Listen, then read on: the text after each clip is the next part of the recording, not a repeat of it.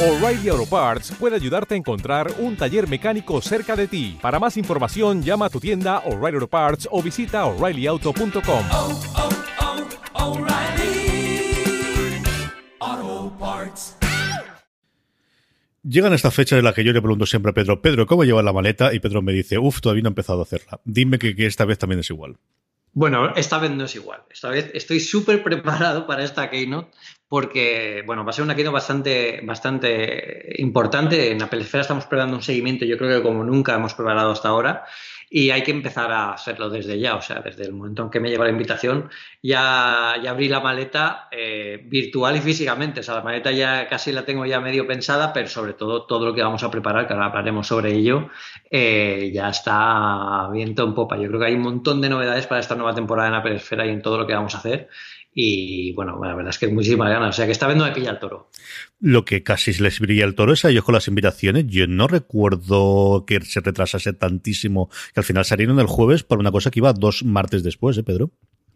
En realidad ha mantenido un poco la línea de, las, de los últimos años. En el último año también llegó el jueves, yo recuerdo hace dos años que también llegó el jueves. De hecho, ya elaborando cábalas con algunos de los de la gente de, en Twitter o incluso con, con por Telegram en, en, el canal de, de Una Cosa Más, eh, ya decíamos bueno, hay gente que dice que siempre las envían el último jueves de septiembre, como si fuera como una norma a seguir. Yo creo que Apple no tiene muchas normas a la hora de enviar invitaciones más que enviarla cuando cree que es el momento. Eh, yo recuerdo que al final todos estábamos empezando. Nosotros eh, empezamos en. Estamos en DEFCON 2 el, dos semanas antes de la, de la Keynote. El primer martes de dos semanas antes de, de la Keynote ya estamos atentos por si llega el correo o se anuncia oficialmente y estamos viendo a ver si los medios han recibido la, la invitación. Cuando no llegó el martes, dijimos, bueno, pues el miércoles. Pero el miércoles eh, recuerdo que llegó una nota de prensa de, las capacidades, bueno, de, la, de, que Apple pedía perdón por el tema de Siri y las escuchas en, en el HomePod. Entonces, claro, cuando eso lo anuncian un miércoles a las cinco y media de la tarde, pues normalmente las, invita las invitaciones llegan a las seis. Y claro, ya pensamos, yo, yo, creo recordar incluso que se lo dije por, por un mensaje a Eduardo Arcos, le dije, Edu, yo creo que hoy no llegan, porque si ha salido esta nota de prensa ahora, no creo que, que quieran eh, meter más ruido en esta tarde que lo que quieren centrarse en el tema de la nota de prensa y al final así fue. Y el jueves ya, vamos, era el jueves sí o sí. Lo bueno de que eh, la lancen el jueves es que sabemos que ese día tienen que llegar sí o sí. O sea, ya no hay más días, porque es, yo creo que jamás Apple ha lanzado invitación, eh, por lo menos en los últimos 13 años que llevo yo en esto, jamás ha lanzado una invitación un viernes para una presentación que se, se realizó en martes, ya tiene que haber sido que, que, que, pasar algo que, no le permita algún evento o alguna noticia que, se salga de lo normal. Pero claro, ya estábamos todos esperándolo yo recuerdo que ya se aproximaban las 6, la fecha, la hora límite y estábamos todos súper atentos de que, de que llegara, de que no llegara y, y claro, a, a, mí este año me dio la casualidad de que justo estaba viajando en tren de Barcelona a Alicante y fue tremendo porque, claro, en, quien, quien, haya cogido el, el Euromed entre, entre, Barcelona y Alicante sabrán por Tarragona, en la que hay un montón de túneles que se pierde mucha cobertura. Y justo, más o menos, no estamos en Tarragona, estamos un poquito más adelante, pero hay un poco de cobertura al final. Y justo estamos pasando por una zona sin cobertura y de repente, ¡pum!, me llega un email entonces yo el email eh, eh, me llega a la cuenta a la que suelo recibir eh, pues las notas de prensa de Apple y tal. Uh -huh. Entonces, claro, estaba alerta y cuando voy a abrirlo se pierde la cobertura. Y digo yo, no, no me lo puedo creer. Así que tuve ahí mis, mis, dos minutos más largos de mi vida hasta que, hasta que, claro, recuerdo que ya entonces abrí la invitación y vi la, la, la presentación, la, la, manzanita esta de colores y by Innovation que, es que sale en, el, en la invitación y recuerdo gritar en el tren. La gente que estaba alrededor de mí dirá, este que está flipado. Y dije, toma, o no sé qué, algo así, porque claro, imaginad que en ese momento todavía no se ha hecho público que llegan las invitaciones, porque a los medios a los que nos invitan las envían unos cinco minutos antes eh, de que se haga público oficialmente. Ya cuando lo reciben todos, que lo recibimos todos a la vez, todo el mundo a la vez, pues ya la gente lo pone en Twitter y tal. Pero claro, yo lo recibes y es la primera vez que ves la invitación eh, y además que es para ti. Y, y, claro, es un subidón tremendo que yo ya tenía todo preparado para comentarlo en Twitter, para comentarlo en Instagram, para decirlo en el canal de Apple Esfera, para empezar a movernos. O sea, que fue un viaje de tren que yo recuerdo estar cambiando entre coberturas de distintos teléfonos y tarjetas y tal, a ver si cogía más cobertura, pero fue, fue, fue, fue terrible. Pero oye, la verdad es que fue, al final fue divertido y, la tuve y llegué con una sonrisa que, que, vamos, a la gente que me veía dirá, ver, este que la toca la lotería o algo así, más o menos. Como podéis comprender todos, vamos a dedicar el, programa casi en su integridad a la Keynote del 10 de septiembre. Así que no lo habíamos dicho. A todo el formato. Eh, antes de ello sí que vamos, bueno, voy a contar eh, un par de rumores, hablar un poquito de Disney, ¿no? Como preparativo de la guerra del streaming que ya tenemos y además, hablando de la guerra del streaming, yo creo que todo lo que oigáis este programa ya lo, habréis visto porque estará en el feed previo, pero por si acaso os ha escapado, que ya tenemos disponible el programa 74, que es un programa especial porque fue esa charla que dimos Pedro Andar y un servidor en el pasado FICI en Elche, en el, con el Festival Internacional de Cortos de Cine de Elche, gracias a Vicente Sánchez, que nos volvió a invitar por segundo año consecutivo a hablar un poquito del mundo del audiovisual y de Apple, de una charla que yo creo que nos quedó bastante bien, Pedro, y que habría que revisitar y que, y que todo lo que comentamos ahí se está empezando a convertir en realidad o se va a empezar a ver desde luego a partir de este otoño que viene calentito, calentito. Lo pasamos fantástico y además estas charlas en directo conectan mucho con la gente que, viene a vernos, porque además hay gente que, nos conoce de redes sociales o nos conoce del grupo, nos conoce del podcast. Y, la verdad es que muy buen fin, muy buena energía. Además, fue de, nuestra ciudad, de, Elche, que yo he nacido allí. Entonces, claro, me, hace muchísima ilusión que ir a un local al que yo cuando era pequeño pasaba por delante y, bueno, pues me, veía, pues bueno, pues que se hacían eventos y antiguamente era un cine, incluso, de hecho, creo que os lo comenté.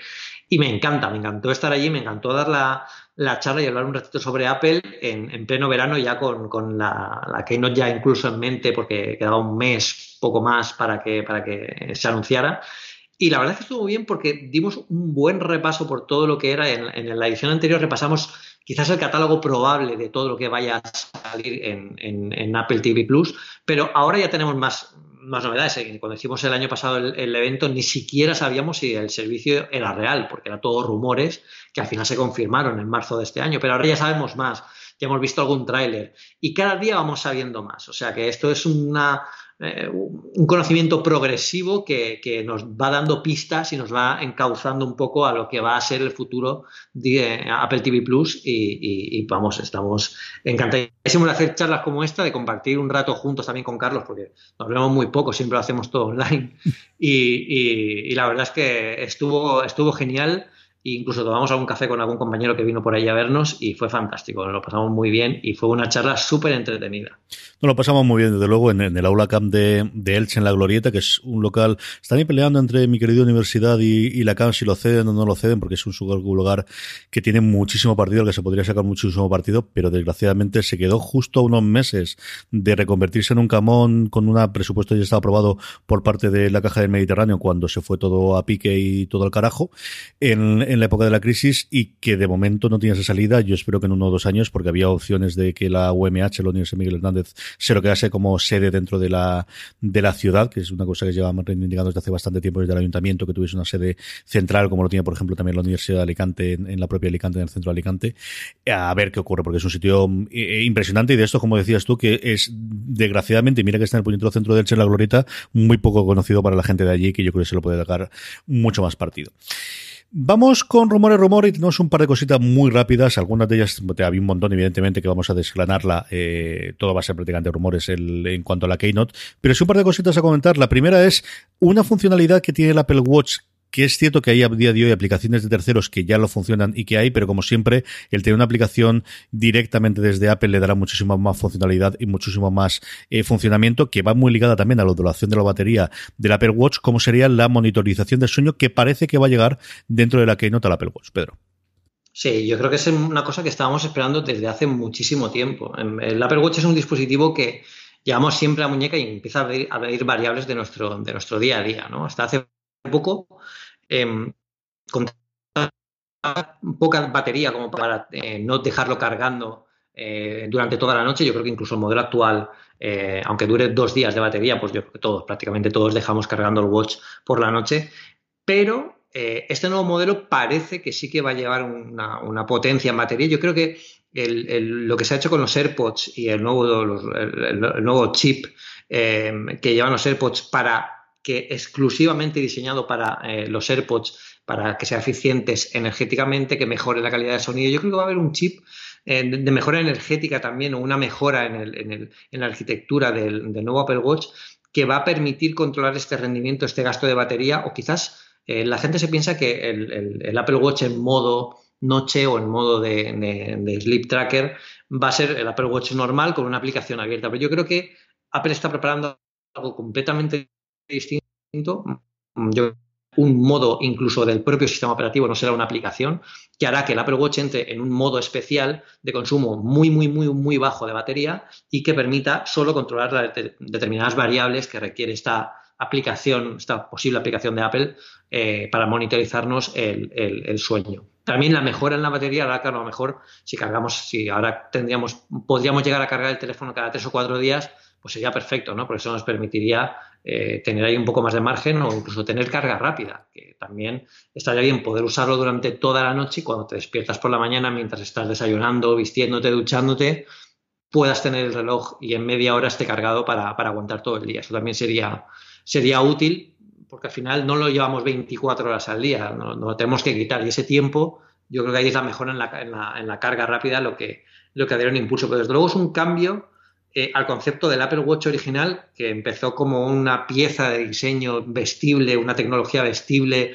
con eh, lo que se llamaba en aquella época los vestibles, los wearables, y ahora se ha convertido prácticamente en, un monitor de salud y de, y ejercicio físico. De hecho, esta semana eh, hemos publicado una noticia en Apple Esfera, además de, de un usuario español que tuvo un desvanecimiento, se cayó, se golpeó la cabeza y el Apple Watch llamó a emergencias y a sus familiares por él y se despertó en, un, hospital gracias a, esta funcionalidad del Apple Watch, con lo que es bastante importante este tipo de, cosas y de avances que pueden parecer pequeñas cosas quizá para un usuario normal, pero por ejemplo esto del de monitor de sueño para la gente que no puede dormir y es una completa pesadilla, yo, a mí no me pasa porque yo puedo dormir en cualquier parte, tengo ese superpoder, pero pero la gente que tiene problemas de sueño, la verdad es que eh, va, a tener aquí una, una, una gran ventaja con, con, si esto se, cumple, que tiene toda la pinta de que sí.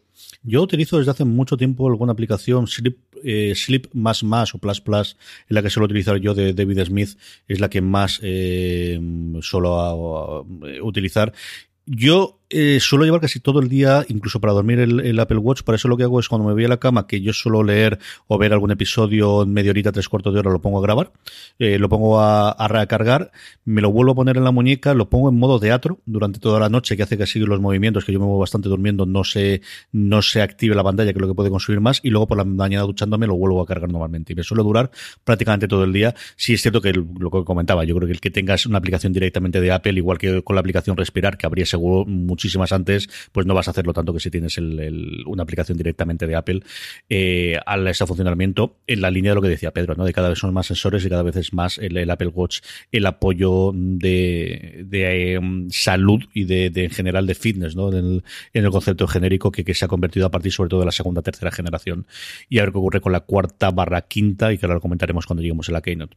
La otra cosa también, Guillermo Rarmo en 9 to 5 Mac se puso a trastear y a buscar y hablaba de dos cosas que puede que nos lleguen ahora, puede que nos lleguen al futuro, alguna de ellas de las que se ha rumoreando desde hace mucho tiempo, como son por un lado el beacon y sobre todo las Apple Glasses o las gafas que teóricamente de realidad aumentada barra virtual está preparando Apple, Pedro. Sí, y es un rumor que lleva apareciendo y desapareciendo desde hace eh, muchísimo tiempo. Yo, de hecho, las gafas de, de realidad aumentada es algo que, que veo factible porque la tecnología que está utilizando Apple y todo lo que está haciendo va en esa dirección, ¿no? Va como que necesita ampliar esa experiencia que utiliza el usuario con la realidad ampliada para llegar a un producto que quizá todavía no exista o no exista de la forma que quiere Apple. Por ejemplo, existen las HoloLens de Microsoft.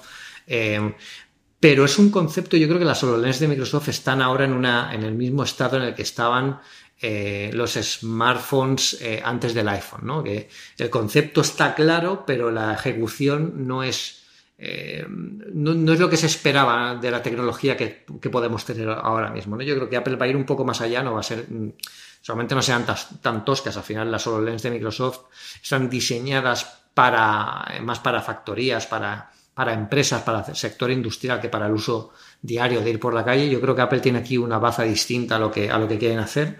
Es precisamente por eso por lo que no lo veo a, corto plazo. Yo comentando con, con, Eduardo Archanco para preparar toda, toda la, semana de la Keynote y tal. Eh, estábamos hablando de, bueno, después de, los, de, la Keynote, actualmente hay algún briefing de los productos nuevos que presenta Apple y allí nos llevan a, a enseñárnoslo para que lo viéramos, para que demos nuestra opinión, para que los probemos. Y claro, me dice, bueno, igual te enseñan las, las Apple Glasses como, como un... Digo, hombre, yo lo veo demasiado pronto, la verdad. Eh, no, nada indica que vayamos a verlo inminentemente, porque yo creo que es algo que se hubiera filtrado muchísimo más, aunque está, está claro que están trabajando en ello, pero no veo que estemos en la misma situación en la que estábamos, por ejemplo, en diciembre de 2006, cuando todo el mundo sabía que Apple iba a presentar un teléfono móvil eh, pero nadie sabía cómo era. No, estamos ahí. Estamos, sabemos que Apple va a hacer algo, pero no sabemos si lo que va a hacer o cuándo y, no hay es un rumor que aparece cada cierto tiempo ¿no? y eso es como una señal que indica el bip bip eh, empieza a ser más continuo pero todavía no es tan, no es seguido como para que, para que sea interesante a nivel de rumores con lo que yo creo que las Apple Glasses eh, llegarán en medio plazo pero bueno igual hay una super sorpresa me las encuentro allí cuando llegue y sería fantástico a ver qué, nos aportan porque mm, la competencia no hay nadie más aparte de Microsoft que esté luchando por, por esto. Las, los Google Glass fueron, fueron un humo totalmente con, cuando se presentaron y yo creo que por eso precisamente Apple no puede arriesgar aquí en, este tema. Luego el beacon de localización yo sí que lo veo interesante. Em, el beacon de localización es algo que ha visto Apple que ha funcionado muy bien, su tecnología de buscar mi iPhone y ahora es buscar eh, simplemente porque encuentran cualquier archivo es súper interesante y no hay más que ver lo último que nos ha presentado Apple en iOS 13, que es la localización a través de los dispositivos cercanos que tienen conexión a Bluetooth y que son capaces de utilizarse como pequeñas balizas para localizar un dispositivo aunque no lo tengamos conectado a Internet. Para que os hagáis una idea, si tenemos en casa un móvil que está apagado eh, eh, o está desconectado de Internet, aún así eh, emite una pequeña señal de Bluetooth que se comunica con los otros dispositivos cercanos y estos son los que envían la localización para que siempre lo podamos encontrar.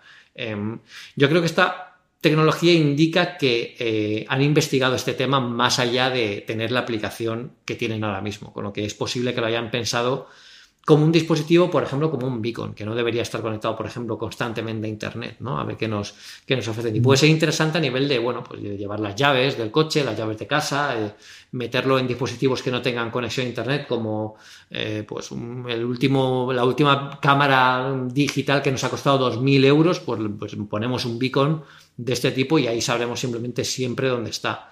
Yo creo que es un dispositivo interesante. De hecho, la prensa americana veo que le está dando mucho, mucho revuelo y le está dando bastante, em, bastante énfasis. Eh, el otro día creo que Diverge incluso decían que era una grandísima oportunidad para Apple para posicionarse dentro de, este mercado de dispositivos que no están muy explotados porque hay cuatro marquitas que lo hacen como Tile, que tienen una buena propuesta pero yo creo que se espera de Apple que dé algo más, ¿no? Y es ese tipo de combinación de hardware y software que está utilizando en iOS 13 en la que podría dar con, la, con el clic que hace que sea diferencial con respecto a la competencia. Con lo que yo, aquí, esto sí que lo veo probable o posible que, las, nos las enseñen.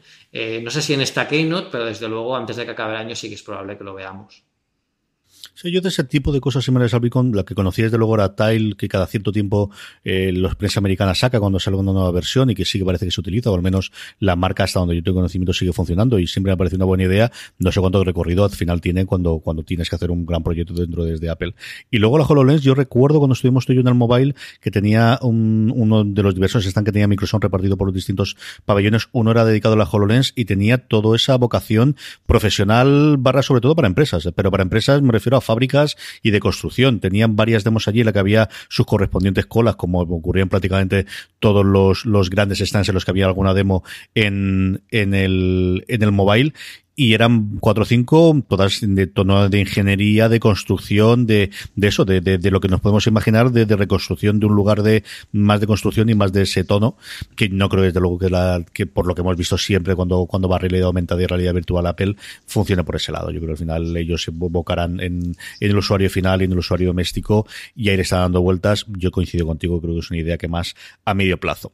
Lo que sí que se nos viene ya mismo, ya mismo, ya mismo, como decía antes, era la guerra del streaming y aquí Disney ya pegó un puñetazo en toda regla cuando anunció el precio que iba a tener su eh, Disney Plus eh, a los 7 dólares americanos. Recordar que en España, por lo que nosotros conocemos, no va a salir eh, sea el primer semestre del 2020, sin tener la fecha concreta.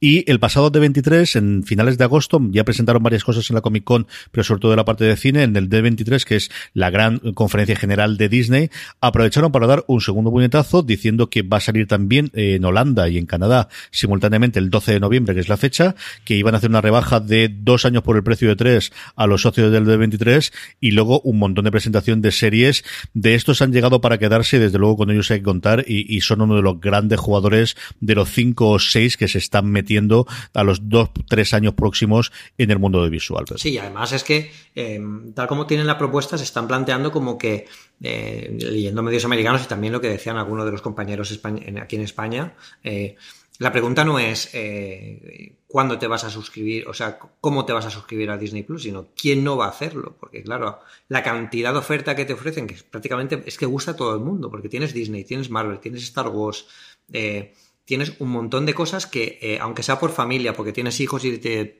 quieres ver las series, las películas que tienen ellos, porque te guste Star Wars, porque te gusten las series que están proponiendo, yo creo que son una de las ofertas más potentes y yo aquí eh, Apple mm, tiene que llegar aún. Yo creo que aquí los que deberían estar asustados es Netflix, ¿no? Porque el tema es si cuando llegue Disney Plus, mm, eh, si alguien va a tiene que elegir, eh, depende sobre todo de, del consenso familiar, ¿no? Y Disney además es muy familiar para eso. Y si en una casa hay un, hay un Netflix porque le gusta a una persona de la casa o a dos, pero llega Disney Plus con dibujos animados, con tal, con no sé qué, y va a tener mucha más oferta y es más barata, eh, es muy complicado rechazar esa oferta, ¿no? Y aquí, posicionada dentro del, marco que vamos a tener ahora con, Apple TV Plus, yo creo que Apple al final eh, va en otra dirección, ¿no? es más producción propia a, nivel de apostar por los grandes creadores, ¿no? Como hemos hablado muchas otras veces. Em, tiene una oferta distinta, quizá más madura, pero también tiene esa vertiente familiar que puede ser interesante y, y aquí pues habrá que hacer, habrá que hacer números. En cada casa yo creo que la gente, eh, si nos, si nos abona a las tres, al final yo creo que Disney es vamos, una apuesta brutal y el precio, eh, yo, yo, la verdad no me esperaba que fueran tan agresivos con el precio. Creo que saben que han entrado tarde, pero que pueden todavía ganar mucho porque las compras que han, que han estado haciendo los últimos años de, de, de Marvel, de, Star Wars y tal, eh, les está colocando en primera posición en la, en la, en la carrera, una carrera que llegaron tarde, salieron tarde, pero habrá que ver eh, dentro de cada caso particular, de cada casa particular, qué es lo que se decide, ¿no? Porque al final, por ejemplo, si te gusta la ciencia ficción como tal, a mí me encanta Star Wars, pero yo si tuviera que elegir entre dos, yo iría por, la parte de Apple, y no porque sea Apple, sino por, todo el tema de For All Mankind, todo el tema de la fundación, si es que Apple la anuncia de una puñetera vez, todo ese tipo de cosas, em, yo creo que, que, al final decidirán un poco el, contenido. Yo creo que lo que será significativo es cómo quedará el panorama quizás dentro de un año, ¿no? Porque eh, por impulso yo creo que eh, habrá mucha gente que entre dentro de Disney Plus, incluso que entre dentro de, Apple TV Plus, pero al final es al cabo de un año cuando la gente revisa sus suscripciones y dice, bueno, pues mira, pues este año esta no me ha gustado, me la voy a quitar. Entonces, un poco hasta que todo se normalice dentro de un año, veamos con, qué se queda finalmente la gente, que ahí entraremos en otro periodo de lucha, porque claro, eh, entrar eh, llamando la atención de la gente con, grandes novedades o con, tu catálogo es muy importante para entrar por primera vez, pero también tienes que mantenerlo eh, a lo largo de todos los años. Yo creo que en eso Netflix em, eh, está teniendo problemas, ¿no? porque cada vez escucho más gente decir que es que en Netflix no veo nada para ver. Fijaos que tienen un catálogo increíble.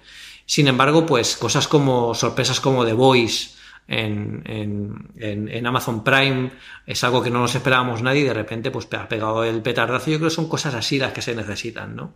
Y, bueno, habrá que verlo porque panorama cada vez va a ser más interesante y, hasta cuando estén todas las piezas en el tablero veremos a ver lo que, lo que van a ofrecer. Es una carrera, si no de fondo, sí desde luego de media distancia como mínimo. Yo aquí mínimo 1500, si no un 3000 o un 5000 metros. Yo digo yo que sí, si no es un maratón. Eh, vendrá muy marcado, evidentemente, si al final estos tambores de recesión barra crisis realmente se afectan o no afectan y cuáles son las que hay. Y luego a nivel internacional, por un lado, tendremos bueno, pues el primer reflejo en Estados Unidos. Empezaremos a ver datos seguro a finales de año y a nosotros nos dará de lleno el año que viene con muchísimos más jugadores que todavía nos faltan por llegar. Que comentaremos sin duda, desde luego aquí en una cosa más y los comentaré a mí por activa o por pasiva, evidentemente, en fuera de series, donde al final nos dedicamos fundamentalmente a hablar de estas cosas y, la parte técnica y la parte industrial, que al final es, pues quizás del el que suelo comentar yo dentro de toda la redacción de fuera de series, el que me pilla más de cerca, por de formación profesional y que a ver si me animo una puñetera vez y empiezo a escribir. Que mi hermano me ha dicho, tienes que escribir de lo que hablaste en la charla, que te quedó muy bien el este. Y yo, pues sí, tiene razón, tiene razón. Además, la gente. A ver si saco tiempo y ganas. La, la, gente me ha dicho que, que, esa charla le gustó mucho. Como dice, ha dicho Carlos, está disponible en el feed de este mismo podcast. Eh, si no lo habéis escuchado aún, echarle un, un, vistazo porque la verdad es que hablamos de un montón de cosas que se han ido, que se han ido cumpliendo y más que se van a cumplir y, la verdad es que me quedó bastante chula. Yo un, un, una escuchada que seguro que os gusta. Vamos ya con la Keynote, Pedro. a ver, lo primero, lo primero, lo primero, como tú nos comentabas, en ese tren, eh, en fin, iba a decir infernal porque mi, mi querida hermana me habla infernal tampoco. de. Barcelona, Alicante, es la presentación, la invitación, siempre tiene con segunda, siempre tiene, pues eso, la, la lectura de, de, los pozos del café o del pozo del té, si queremos, que te las invitaciones. Eh, vemos una manzanita con cinco, no con los seis colores tradicionales de Apple, sino solamente con cinco. Las especulaciones van a si esos van a ser los colores del nuevo iPhone. Le hacemos un poquito de caso, es simplemente divertimento, es para marear.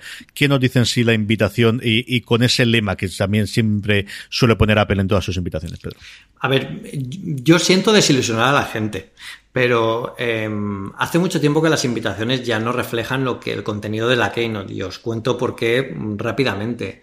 Eh, cuando Apple manda a hacer las invitaciones, la gente, los diseñadores que hacen las invitaciones, no tienen ni la más remota idea de lo que va, de lo que va a constar la invitación. A ellos les llega una petición en el que eh, un responsable de Apple les dice, tienes que hacer una invitación eh, que sea sobre esto, o que salga esto, o una invitación para un evento de tal, igual no les dice nada, una invitación para este día, y ya está.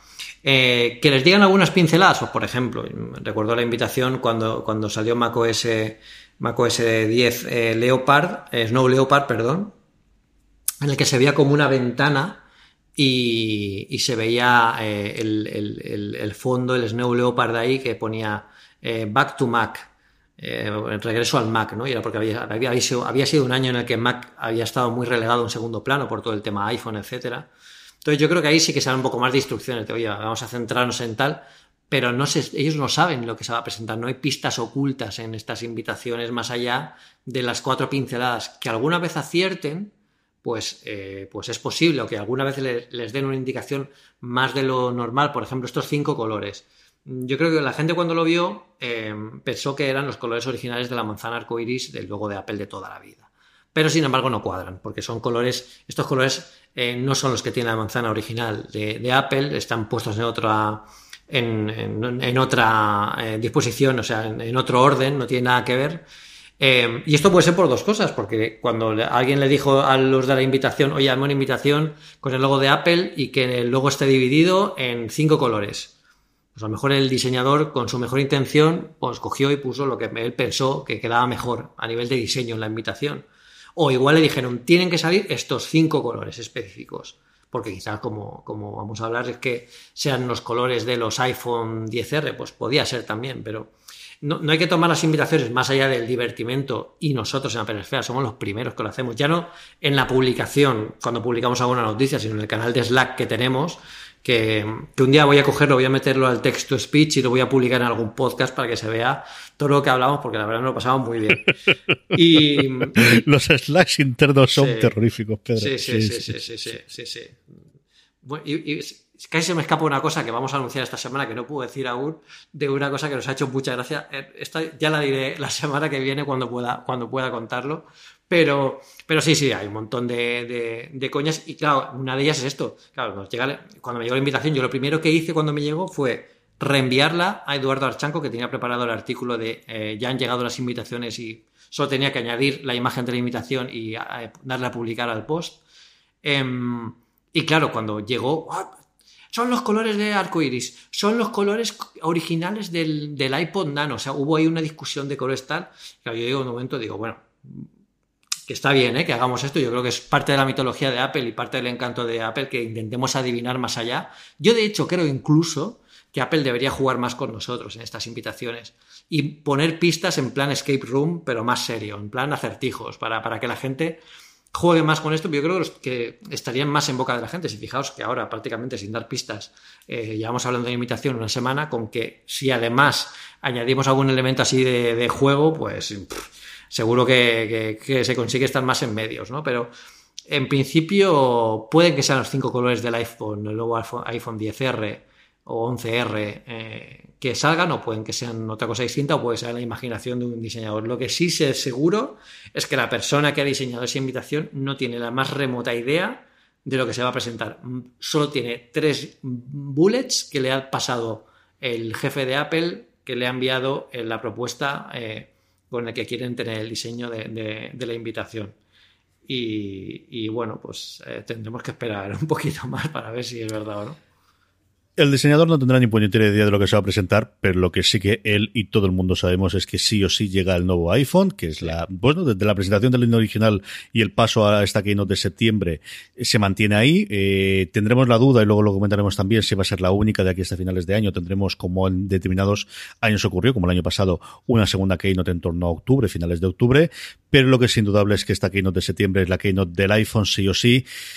¿Qué esperamos? ¿Qué tenemos? ¿Cómo vamos? Y luego hablamos un poquito en cuanto al nombre, en cuanto al precio, que es al final lo que no se filtra, porque la gran mayoría de lo que es la estética de las cámaras, de toda la parte de hardware, al menos por fuera, sí que más o menos existe un consenso de qué es lo que nos podemos esperar con este nuevo veremos si definitivamente llamado iPhone 11, Pedro. Sí, yo, yo, yo, creo que este año ha sido la madre de todas las filtraciones. De hecho, eh, creo que fue 9 to 5 Mac eh, publicó hace poco un, artículo en el que, bueno, prácticamente les faltó eh, decir la hora exacta a la que salía, porque de, de, hecho lo titulamos La madre de todas las filtraciones en Apple Esfera cuando, cuando salió. Y es que este año, claro, es muy complicado. Cada vez hay más producción de, del iPhone fuera de Apple y no pueden tener un control férreo sobre millones de unidades que se hacen al día. Es imposible.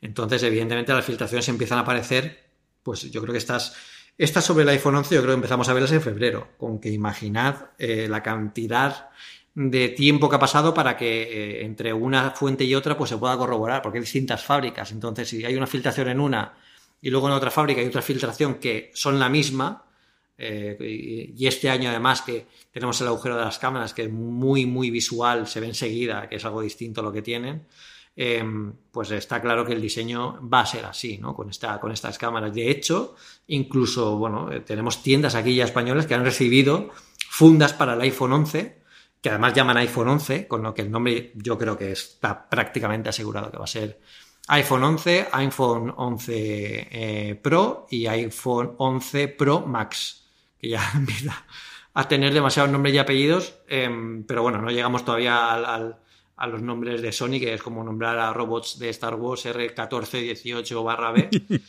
Pero, pero sí, el iPhone 11 yo creo que está prácticamente confirmado. Habría que ver si se lo llaman 11 o eh, X1. Yo creo que lo llamarán 11 por el tema de que X1 no queda nada, nada bien. Y bueno, eh, tenemos el diseño tentativo que todos sabemos que va, cómo va a ser, ¿no? Pero tampoco sabemos.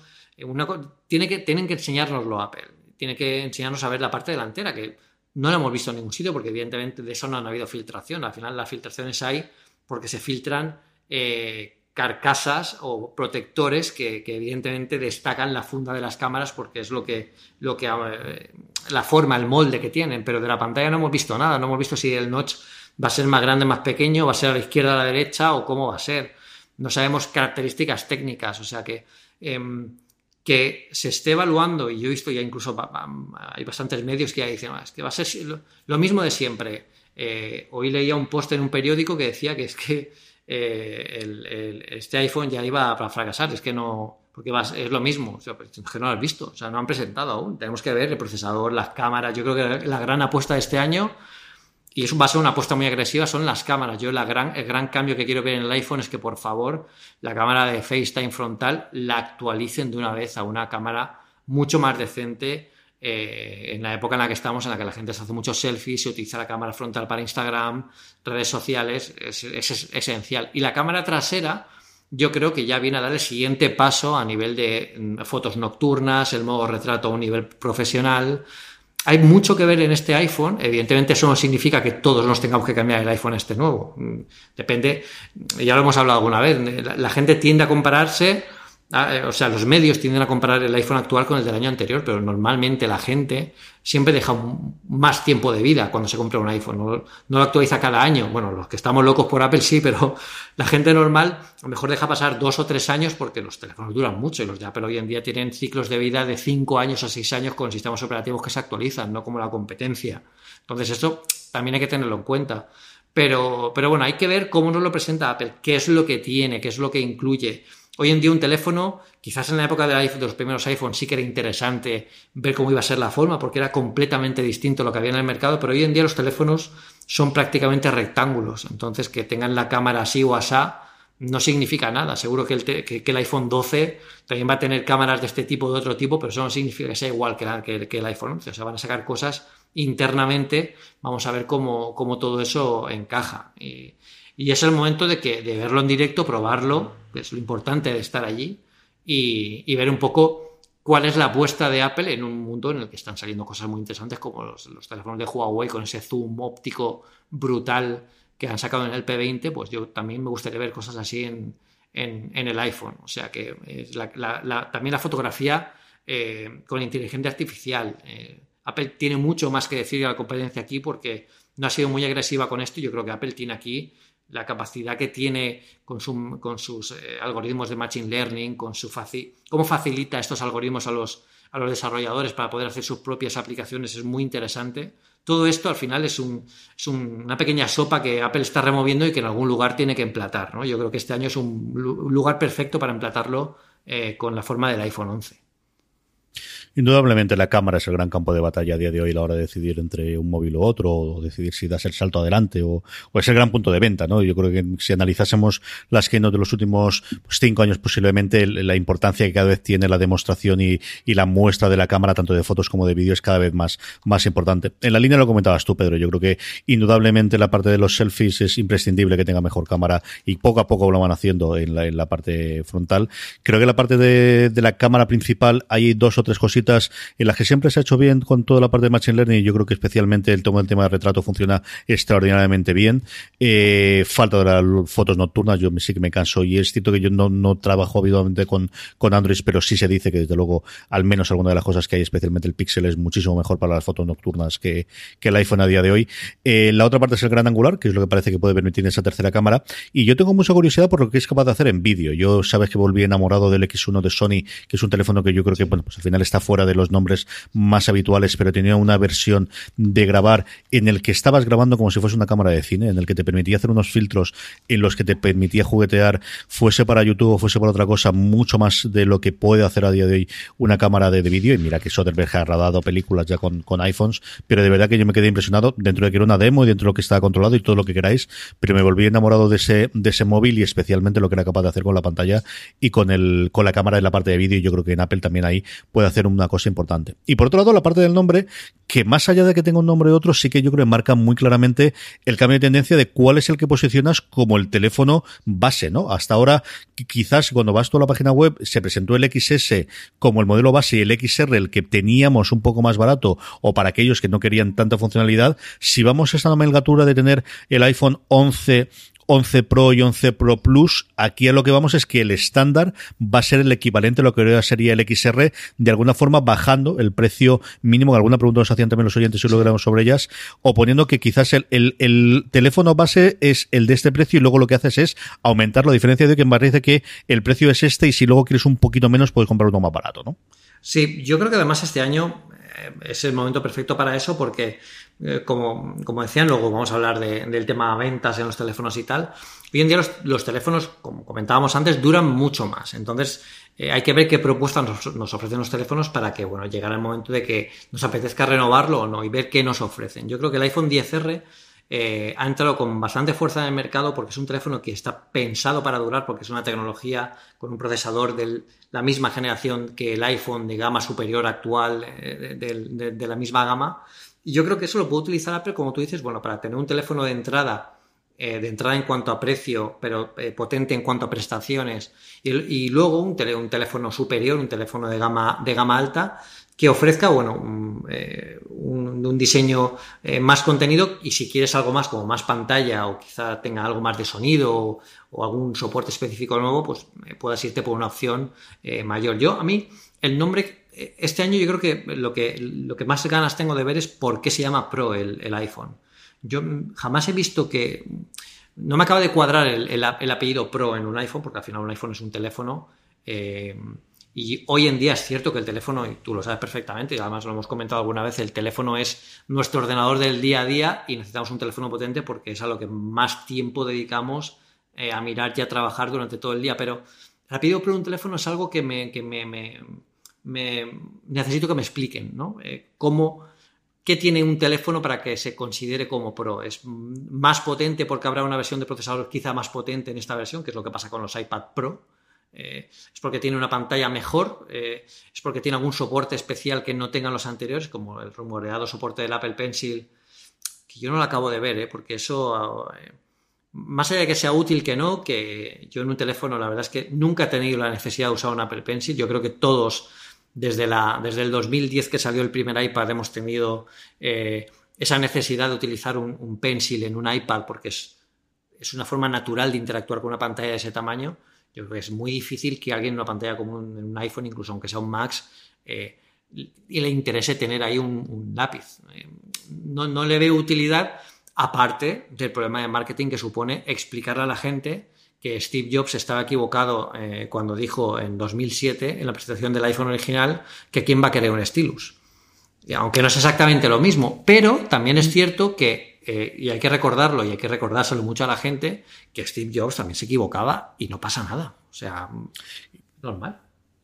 Tú ya sabes que los iPods jamás se va a tener vídeo porque ¿quién va a ver un vídeo en claro. un iPod, Pedro? O sea, vamos a ver, no, no olvidamos. Sí, Exactamente. Sí, sí. Eh, Tres cositas rápidas a la pluma que, me se ha ocurrido. Una, yo creo que se ha abandonado totalmente esa eh, posibilidad de que cambiásemos el puerto Lightning por USB-C. Yo creo que eso está totalmente fuera.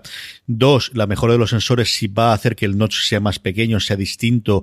Una cosa, por ejemplo, que Samsung está haciendo, ¿no? De reducir y parte de to toda la publicidad con la que machacan ahora, sobre todo en televisión y en, en, YouTube, podéis ver esa reducción de los sensores de la parte frontal, aparte de las mejoras, evidentemente, que tiene que tener eh, Face ID o la, una posibilidad. Y luego yo creo que eso sí, la muerte por incomparecencia de eh, Touch ID, de, perdón, de Touch ID, de eh, 3D Touch, que yo creo que se va a quedar con la áptico, igual que hemos visto a día de hoy en el iPad. Y si tiene la misma funcionalidad que tiene el iPad, yo creo que es un paso adelante en vez de un paso atrás. Yo, mm, de verdad que en el XR he hecho muchísimo de menos la posibilidad de hacer, pues eso, el equivalente a doble clic que te daba el, el, el 3D. En el iPad tengo ya puesta la beta del, nuevo sistema operativo y la utilidad es muchísimo más apañada. Yo, yo creo que, que va muchísimo más allá de lo que en cualquier momento pudo hacer el, el, el 3D Touch. Sí, eh, es una cosa que es, yo creo que está mal, mal explotada, ¿no? Porque eh, se pueden conseguir muchas cosas, pero quizá no sea una forma natural, porque eh, yo incluso cuando empezaba a, enseñar la, los, los, iPhone que tenían 3D Touch a la gente, o incluso el, el touchpad eh, que tienen los, los, Mac, que tienen tres distintos grados de presión, la gente no hace fuerza sobre las pantallas porque tradicionalmente eso hace que se rompan.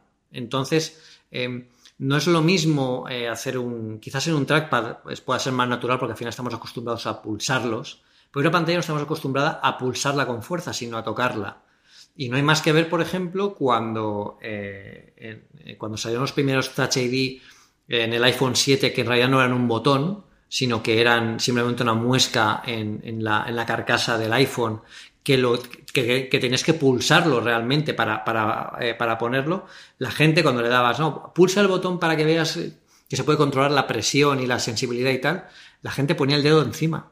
Porque como estaba tan metido en la pantalla que parecía que fuera parte de la pantalla, no querían pulsar algo que parecía que como si la pantalla fuese a hacer una presión a la pantalla y se vaya, se fuera a romper. ¿no? Yo creo que esa barrera quizá no se ha, no se ha corregido muy bien o no se ha no se ha sabido explotar muy bien, a pesar de que Touch tenía cosas interesantes eh, que no, no han llegado a, buen término. Bueno, pues es una de las cosas que Apple se tiene que plantear si merece la pena eh, gastar dinero, tiempo y espacio, sobre todo lo más complicado es el espacio dentro de un dispositivo para tener eso funcionando. Eh, y si no, pues fuera. Y habrán otras cosas mejores y no pasa nada.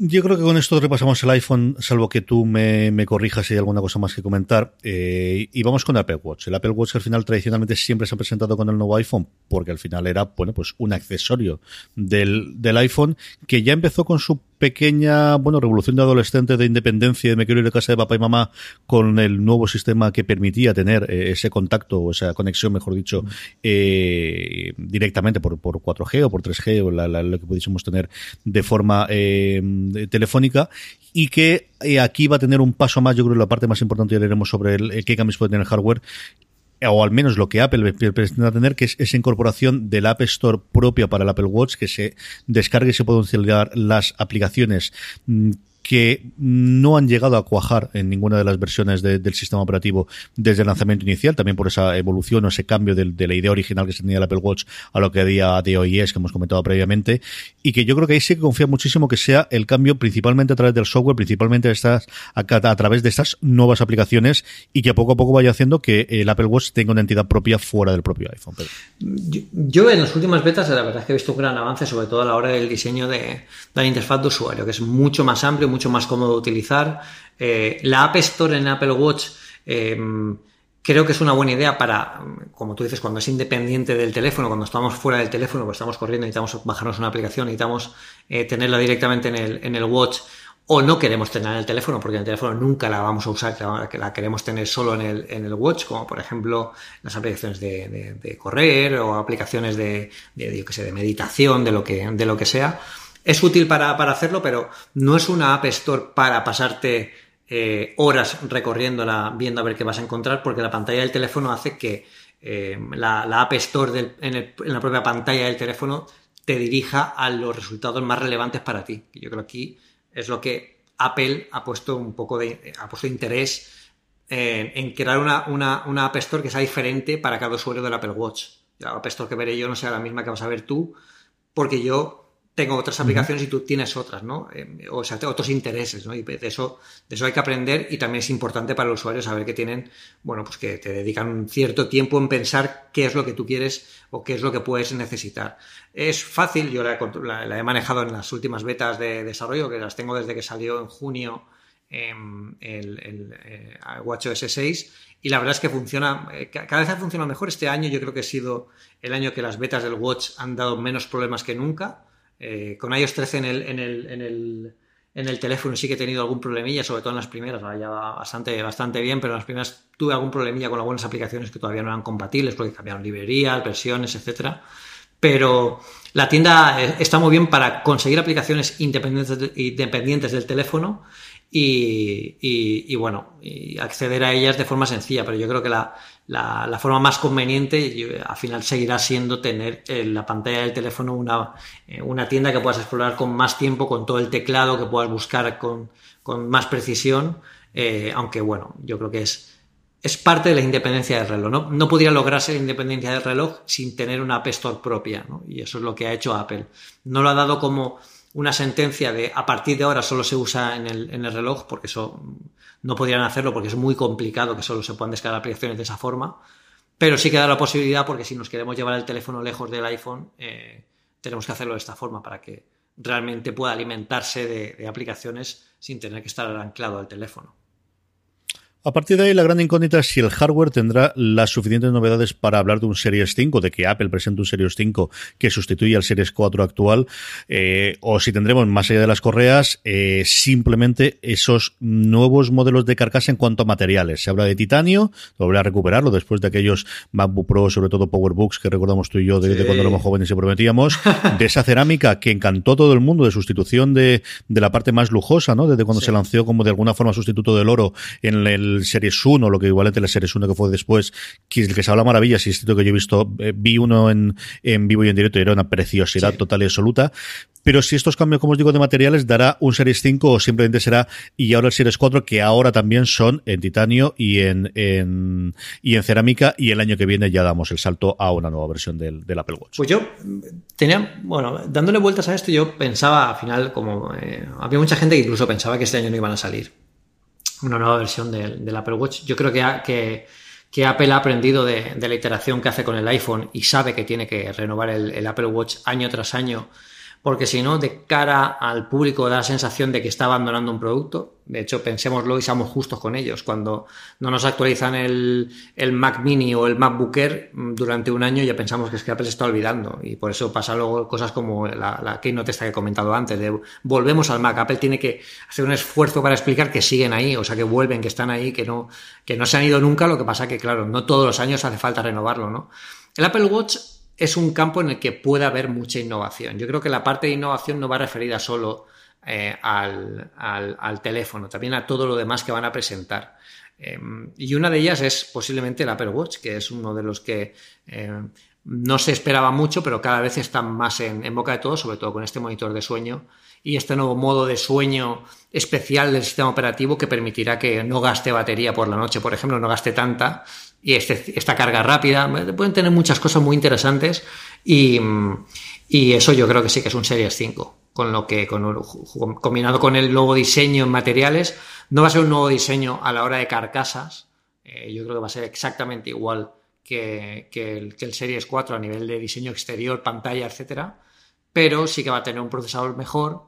Ese procesador mejor seguramente significará eh, que tiene un consumo energético mucho menos con lo que vamos a tener más, eh, más duración de la batería, más eficiencia a la hora de gastar esa batería, por ejemplo, por la noche en este modo sueño, en modo especial del sistema operativo.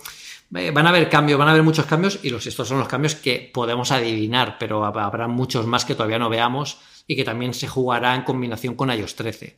Así que aquí tenemos que esperar un poco lo que presenten, pero yo desde luego sí que pienso que será un, un Apple Watch Series 5. De hecho, incluso no descartaría que sacaran varias versiones del, Series 5. A lo mejor eh, seguramente saquen un Series 5 Nike eh, con alguna característica especial para, para, deportistas que, eh, más profesionales, que yo creo que también es algo que Apple debería enfocarse, porque la gente tiende a comparar mucho el Apple Watch con los Garmin o con los bueno, con los, los, tope de gama de, de las de los de los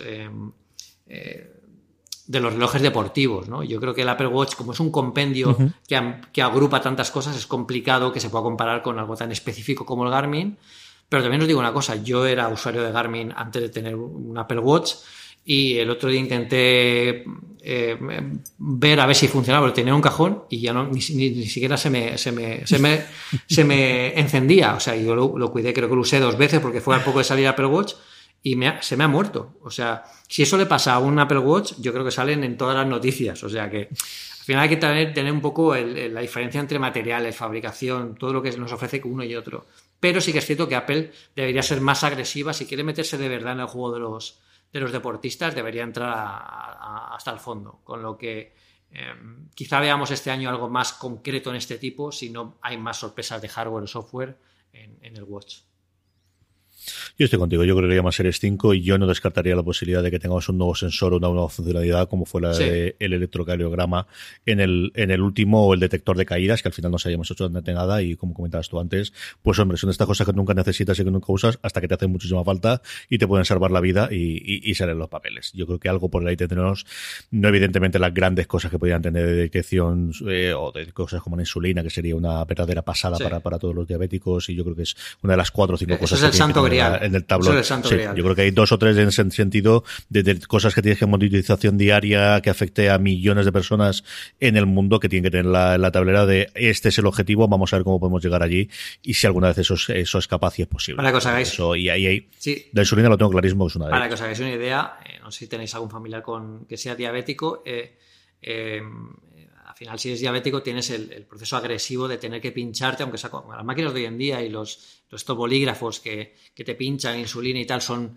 eh, cada vez más fáciles de utilizar, lo pueden utilizar incluso niños. Eh, yo tengo un familiar cercano, una niña pequeña que ahora han diagnosticado que, que, es diabética y, claro, pues la niña lo ve como algo natural, como un juego, porque como es tan pequeña, desde pequeña lo va a ver así, pero que un dispositivo sea capaz de medirte la cantidad de, glucosa, de la capacidad, no, sé si lo estoy diciendo bien, ¿eh? pero bueno, la, capacidad de, la cantidad de glucosa en sangre que tienes para ver si tienes que pincharte o no, o medirte o avisarte o alertarte de alguna forma, eso para que os hagáis una idea es como llegar a la luna si fueras astronauta. Eso ahora mismo es el santo grial de todas, todos los dispositivos médicos del mundo. Si Apple consigue eso, estamos hablando de que puede conseguir algo que va a ser mucho más grande que el iPhone a nivel de tecnología. O sea, va más allá de lo que la gente ahora mismo está esperando de, dispositivos médicos. Y eso tener un reloj, eh, eh, como se ha hecho hasta ahora, eh, es brutal. Si ya consiguieron algo así con el pulsómetro solo en la muñeca, porque los sensores que habían antes eran un poco primitivos, el Apple Watch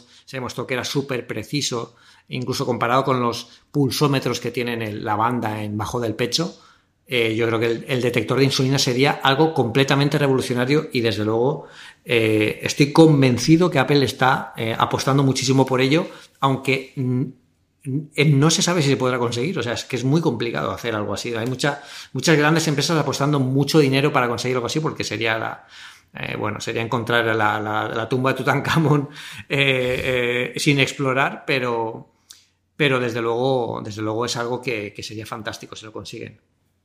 Sí, se ha mejorado muchísimo en el tiempo. Yo recuerdo el, año pasado descubrir, yo no tenía ni puñetera idea de que existía. Existe un dispositivo mm, caro, porque al final tienes que cambiarlo, creo que son cada 28 días o cada 4 semanas, o cosas similares en el, en el hombro, que de alguna forma, pues es como si, si te intentases un chip realmente y tiene un cacharrito que lo pasas por encima, porque este va conectado directamente a la sangre y te lo va detectando, pero así es una cosa cara, mucho más invasiva de que tener el reloj, y, pero bueno, mucho mejor que estar constantemente pinchándote para ver la sangre y para poder sacarlo. Y eso una evolución que evidentemente, y yo creo que, que pues el signo de los tiempos es que gracias a Dios vivimos más años, pero la gente que tiene problemas de diabetes dura muchísimo más tiempo, pero eso es un mal de nuestros tiempos y que cada vez vamos a tener más y eso es indudable.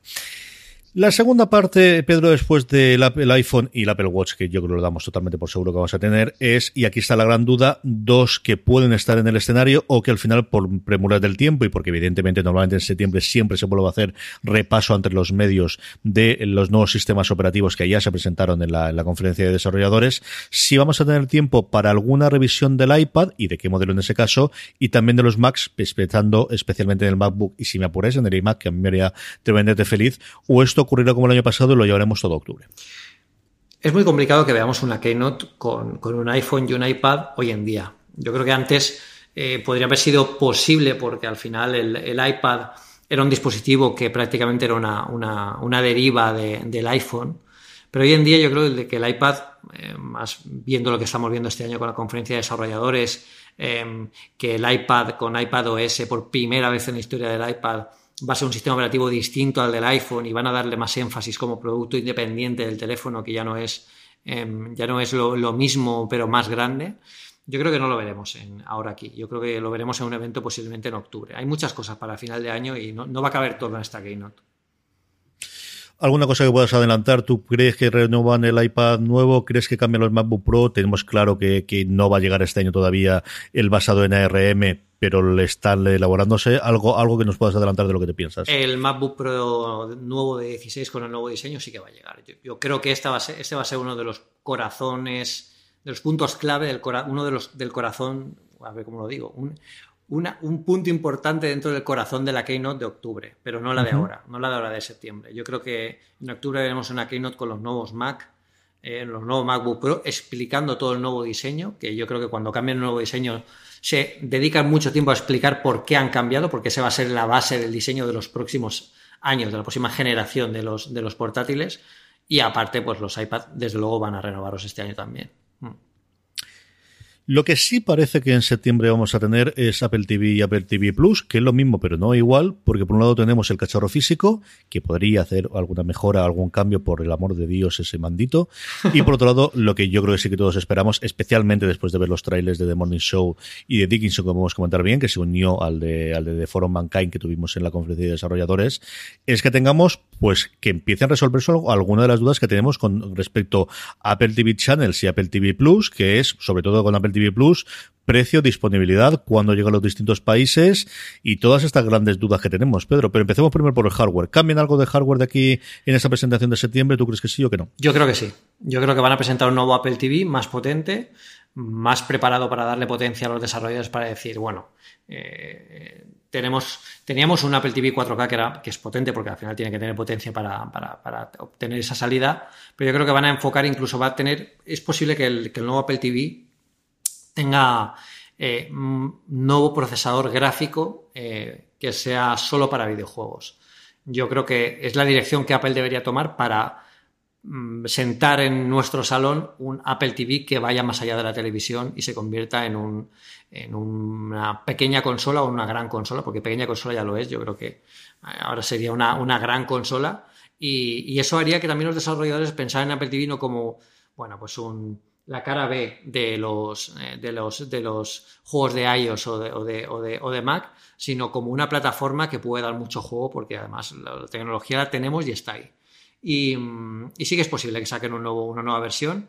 Eh, a mí, yo creo que el diseño que tiene ahora mismo es bastante apropiado, quizás eh, podrían tratar de hacerlo más delgado, pero no hay ninguna necesidad, porque al final es un aparato que no movemos nunca, siempre lo tenemos en, eh, lo más escondido posible dentro del salón, porque ni siquiera tenemos que tenerlo cerca, ya que el mando va con Bluetooth.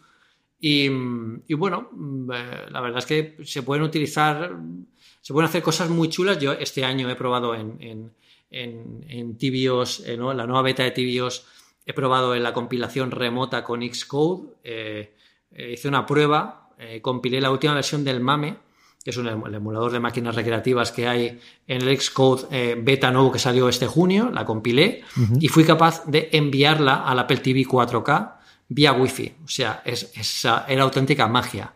Si algún desarrollador me está oyendo, seguramente pensará que estoy hablando de unicornios. O sea, es, una, es una maravilla. Antiguamente había que conectarlo con un cable USB-C, conectarlo, detectarlo. Ahora no, ahora tú, dispositivos, eh, detecta que está en la misma red que tú, conectar, eh, a ese Apple TV le pones tu certificado de, de desarrollador y ya lo tienes. Y le, se lo va. pasas y te aparece en pantalla como quien envía una cosa del App Store. Y es una maravilla. En el caso de me funciona de lujo. Que por cierto, la gente que vea mis stories y vea que, que le doy un botón en Xcode y de repente aparece en el, en el Apple TV, que me pregunta, yo no tengo ni idea de Xcode, ¿cómo se hace? No es tan fácil como dar un botón. Antes de darle ese botón hay que hacer más cosas, más magia y es más complicado. Tampoco es difícil, ¿eh? Si buscáis vídeos en YouTube, yo creo que por ahí hay algún vídeo en YouTube que lo explica, pero recordad que el Xcode es un entorno profesional de desarrollo donde se hacen todas las aplicaciones para todos los sistemas operativos de Apple. ¿eh? No es sencillo y si no tienes conocimientos de programación, eh, te puede.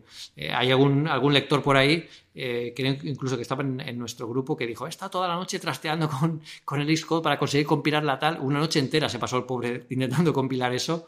No es sencillo, tienes que saber pequeños trucos o saber hacia dónde guiarte, pero bueno, que tiene muchas posibilidades el Apple TV, tiene potencia de sobra. Eh, y yo creo que un una marcha más al Apple TV vendría muy bien este año, sobre todo porque sale el Apple TV Plus y es el mejor acompañamiento para el hardware que podría tener. Vamos con Apple TV Plus. Lo que sabemos a día de hoy es como mínimo tres series. Yo creo que hay bastantes más que saldrán de inicio. Y todo lo que nos presentan, sobre todo al final de los trailers, es ese otoño. El otoño, recuerdo, queridos amigos, que acaba el 21 de diciembre. Así que nos quedan unos cuantos meses para eso en los que puede jugar Apple si quiere presentarlo durante ese mes de otoño. Yo creo que tiene que ser antes. Yo creo que se tiene que mover como muy, muy tarde, en torno al 12 de noviembre, que es la fecha de lanzamiento de Disney Plus en Estados Unidos. Y aquí la eterna duda es, por un lado, precio y por otro lado, eh, disponibilidad en países, si se abre en todos los lugares donde está disponible de alguna forma la App Store si queremos, o iTunes si queremos, o exactamente que el o Apple Music posiblemente también, que quizás es el grande sentido, o empiezan con una cosa suave como, como Apple News y que solamente sea en Estados Unidos, Canadá y poco después en el Reino Unido. ¿Qué piensas sobre esto, Pedro? Eh, eh, precio y disponibilidad de, de Apple TV Plus y, y, si tenemos alguna serie más aparte de las tres que han presentado. Sí, yo creo que sí. Yo creo que series tienen que dar más.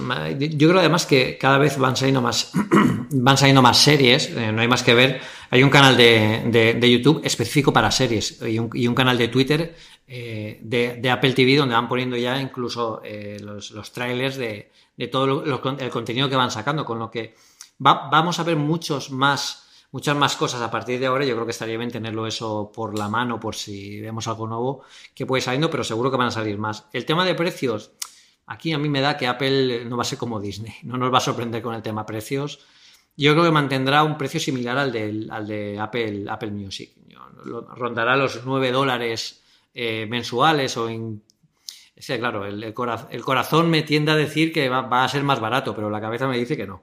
o sea que aquí habrá que ver la jugada que hace Apple. No sé si va a observar lo que hace la competencia y, y luego eh, a, a, jugar en, en, consecuencia o no, pero eh, yo creo que estará alrededor de los 8 o 9, 9, dólares al, al mes. La gente pregunta mucho si van a haber packs con esto y Apple Music.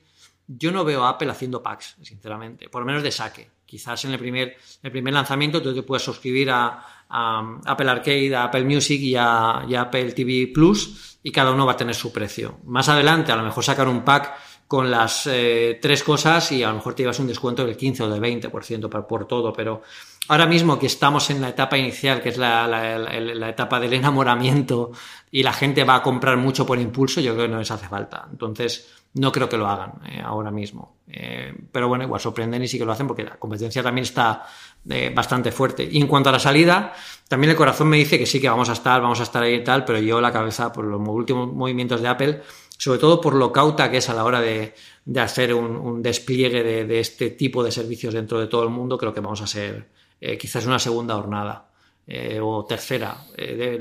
primera está claro quién va a ser la segunda será, ya veremos a ver cómo, van las cosas, porque también depende de las negociaciones que, hagan ellos con, las productoras y en cada país, con lo que eh, habría que ver. Lo suyo sería que lo lanzaran internacionalmente para que eh, dé más empaque, por ejemplo, si también sacan un hardware nuevo, ¿no? Si compramos el Apple TV 5 que vaya a salir, pues también lo queremos con el nuevo servicio. Por lo menos que tenga algo que, que sea común a todos los países, ¿no? Y que luego se vaya completando por país o algo así. Pero es un, es un tema, tú lo sabes perfectamente, es un tema complicadísimo por el tema de negociaciones, pero en la primera jornada me, me, da a mí que no vamos a estar. Eh, a ver si ojalá me lo, ojalá me equivoque. Yo con el precio le he dado vuelta mil millones de veces y sigo optando porque es gratuito si tienes otras cosas o a 10 dólares, que es otra de las opciones que hay. Yo creo que en cualquiera de los casos sí que habrá los tres mismos meses de pruebas que hay con Apple Music, y lo que hará que la gente se suscriba de inicio y a final de año vendrá el tipo con las rebajas y veremos cuántos suscriptores tienen finalmente. En cuanto al lanzamiento, Claro, es que una cosa es que tuviésemos un eh, todos los canales eh, es complicado. En Estados Unidos hay como 40 canales integrados dentro de, Amazon Prime Video y yo creo que todos esos poco a poco se van a incorporar en, como Apple Channels, habrá unos veintitantos aproximadamente a día de hoy, mientras que en España solamente hay uno a día de hoy que es Start Play. Mm, esa es una parte y es que al final tienes que tener esos derechos de esas series y lanzarse los países. Apple TV Plus, yo hasta donde yo tengo conocimiento, Apple ha seguido la misma forma de eh, promoción o de, mejor dicho, de producción de sus series que tiene Netflix, que es que compran todos los derechos inicialmente. O sea, todos los suyos no es una serie de Sony para Apple en el cual Apple estrena solo en Estados Unidos, sino lo que hace es comprar los derechos internacionales y al final Netflix tiene los derechos internacionales a día de hoy de la Casa de Papel o de Élite, por cogernos dos cercanos de aquí, o de Stranger Things para emitirlos en todo el mundo y por eso lo que hace es pagar mucho más de lo que habitualmente sería si la productora se quedase con los derechos para una segunda ventana o una segunda venta, que era el modelo tradicional. Eso es lo que me hace a mí aventurar que Apple TV Plus podría abrirse en, en más de los tres países consabidos o los cuatro habituales que tiene eh, Apple en su momento, que suele ser Estados Unidos, Canadá, eh, Reino Unido, Alemania quizás, y luego Japón y China para la venta de los, de los eh, sobre todo de los iPhones. Yo creo que aquí sí que podrían lanzar inicialmente en 50, 60 países. Creo que también tienen más flexibilidad el hecho de que Disney no se lancen en, en sobre todo Europa Occidental, por lo que nos puede afectar a nosotros o a nuestros oyentes sudamericanos, en un caso en primer semestre de 2020, en otro caso en semestre de 2020, y por ahí a lo mejor vaya más atrás. Pero al final Netflix a día de hoy, con la salvedad de China, lo tienes en el resto del mundo, y yo creo que Apple, si tuviese que apostar por algo, iría por ahí. Espero no equivocarme porque me gustaría tener desde luego las series desde el principio y poder verlas. Como os digo, yo creo que, que con esos tres meses gratuitos que tiene pinta, además cuando se lanzasen, te pillase todas las navidades también, que pueda tener de prueba Betty Blues. El caso es que lo sabremos dentro de nada. Y yo creo que entrocando con todo esto y hablando de esos bundles que comentábamos, si había posibilidad pues de que haya evidentemente Apple Music, incluso Apple News en su momento, y, y tú lo que comentabas de la posibilidad de un nuevo Apple TV, yo creo que eso tiene muchísima relación con el caballo negro del, de, de a ver qué resultado tiene el nuevo intento que tiene no por mejorar los, el funcionamiento de los juegos, al final le funciona extraordinariamente bien a nivel de resultados, pero sí ese tipo de juegos que originalmente poblaban la App Store y que ahora han muerto por la preponderancia del, del, del, tipo de, de juegos de gratuitos inicialmente y con pagos posteriores, que es la eterna promesa o que es la promesa que nos trae Apple Arcade. Sí, yo creo que aquí Apple Arcade es algo que, que, va a ayudar muchísimo a los desarrolladores que se han visto un poco ocultados o ofuscados por los grandes estudios que al final han sido ellos los que tienen, eh, bueno, pues las, los, grandes lanzamientos AAA que al final son los que hace que toda la gente vayan por ahí, ¿no? En, este caso una suscripción que hace que estos pequeños desarrolladores tengan la oportunidad de entrar en un dispositivo, que la gente lo, los juegue y que finalmente se queden y se enganchen a ellos, yo creo que es la, el objetivo principal de todo esto, aunque también debería haber algún AAA, ¿no? Como dicen los gamers, eh, eh, quizá incluso alguna exclusiva de, para, para Apple Arcade, eh, a nivel de, bueno, pues tener su Gears of War eh, que tenemos en, en Xbox o, o tener, eh, bueno, pues los, los- grandes éxitos que tienen en, en la PS4, no sé. Yo, por ejemplo, recuerdo que me compré la PS3 primera por el Uncharted, porque solo estaba ahí. O sea, al final eso también es lo que te hace engancharte y tener más, más en mente que eso puede ser una consola, ¿no? Yo creo que ya Apple quizá le hace falta dar un paso más. Yo creo que el paso también importante que ha dado este año para que hacer que, que los mandos de las consolas sean compatibles con ella, con Apple TV, yo creo que es bastante importante. También nos dice Sí, mucho. eso, eso yo creo que es como la integración en la televisión, Eh, ese del, sí. para, para Apple TV Plus, yo creo que es un grandísimo acierto y un síntoma de que ven que aquí no son fuertes y que necesitan tener aliados. Claro, y, bueno, y también nos, nos dice mucho de, de lo que, de lo que, de las intenciones que tienen, ¿no? Porque al final, eh, si te están diciendo que para jugar a videojuegos de forma profesional tienes que tener otra consola, pues igual no piensan en su Apple TV como una consola primaria, ¿no? Piensan como otra cosa, ¿no? Como eh, algo que le va a encantar a la gente que tenga los videojuegos, pero no necesariamente tiene, tiene que ser tu consola principal, ¿no? Y puedes tener muchas más, eh, puedes tener otras, otras consolas en casa para poder jugar, o, ¿por qué no? Te compras un mando solo para el Apple TV, que es perfectamente válido. De repente, Apple tiene mandos profesionales para su Apple TV eh, puestos en todas las estanterías de videojuegos de, de- de todas las tiendas del mundo. O sea, puedes comprarte cualquier mando de Xbox o cualquier mando de PS4 y ya tienes el mandito para tu Apple TV. No, tiene- no, han- no, han- no se les ha hecho falta sacar ni- ninguna línea de producción nueva ni nada, que al final ellos no son expertos en eso. Con lo que irá mucho por aquí. Pero yo creo que al final sí, en una primera etapa largo o medio plazo, yo creo que Apple Arcade será un buen escaparate para los juegos que no llegan a la gente porque están en otra eh, ocultos en una segunda línea de las de las grandes eh, de los grandes lanzamientos de las de las marcas y tienen que haber auténticas eh, locuras. Yo espero que esto también sirva para ahora hay una enorme hay una muy buena época dorada de homebrew para los juegos clásicos de 8 bits y 16 bits. Yo mismo estoy programando uno para 8 bits, o sea que que, que imaginad. em, que la gente tenga la posibilidad de estos juegos que hace para 8 bits ponerlos también en estas plataformas sin que le cueste mucho, sin que sea fácil y sobre todo que sea accesible a, lo- a los jugadores que no necesiten ir a bajarse ese título en concreto, sino que lo descubran dentro de un catálogo como Apple Arcade. Yo creo que eso es muy chulo y si eso da lugar a juegos homebrew tan interesantes como están saliendo hoy en día eh, actualmente para, para, para las los ordenadores de 8 bits de la época o incluso las consolas actuales, eh, la verdad es que tienen muy buena pinta y pueden dar mucho de sí. Sí, además yo creo que en Stream te ha demostrado que existe una capacidad de tener juegos indies que ahora, bueno, al menos los rumores aportan de que Apple ha ido indirectamente a comprar alguno de, de- de desarrolladores que han tenido éxito en juegos para PC y que puedes tenerlo. Yo, de verdad, es una de las cosas que estoy esperando. Yo, al final tengo rachas en las que juego más o juego menos y me tiro para atrás las consolas y quiero comprarme todas, pero luego no me compro ninguna. Pero este sí es un servicio que compraría y más aún en casa sabiendo que puedes eh, compartirlo en familia que pueden jugar todos al servicio y que de alguna forma pues están eso, eh, seleccionados por Apple, que sabes no va a tener problemas, que no vas a tener que esté jugando de si la niña sabe la contraseña o no para comprar de repente no sé cuántas mil monedas. Ese tipo de juegos yo de verdad que me apetece mucho probarlos. A ver, como, como yo creo que al final nuevamente la evolución no será solamente la del primer año, sino eh, el lanzamiento que estará muy bien, sino después de un año y medio si seguimos teniendo juegos nuevos recurrentes o, o secuelas o nuevas pantallas o como sea en Apple Arcade. Por último, Pedro, yo creo que nos queda cerrar con accesorios físicos por un lado y por servicios. Aquí mi gran pregunta sobre todo es ¿Qué ocurre con los AirPods? Tenemos nueva versión, tenemos para el año que viene. Los míos tienen ocho meses, estoy ya para cambiarlos, Pedro. ¿Me espero, no me espero? ¿Qué hago con No ellos? me creo que estén para cambiarlos y esto es, vamos, yo Sí, pero yo o escucho, yo utilizo no menos de cinco horas diarias los AirPods. Estos son los segundos que tengo. Los recibí en diciembre del año pasado y ya se empieza a notar lo de la batería, ya se empieza a notar que no se oyen tan alto y sí, sí, sí, sí. Bueno. Yo me los cargo, de verdad que los uso, no un poco, una barbaridad. Es, es probable que tengamos una nueva versión de los AirPods, incluso, bueno, se habla de los AirPods 3, que realmente sean los AirPods 2, porque los 2 realmente es el 1.5, que es una, un poco una mejora en el. Una mejora importante, eso sí, ¿eh? en el chip interno que controla toda la gestión de, los auriculares y la carga inalámbrica en el estuche. En esta nueva versión, yo creo que Apple debería incluir.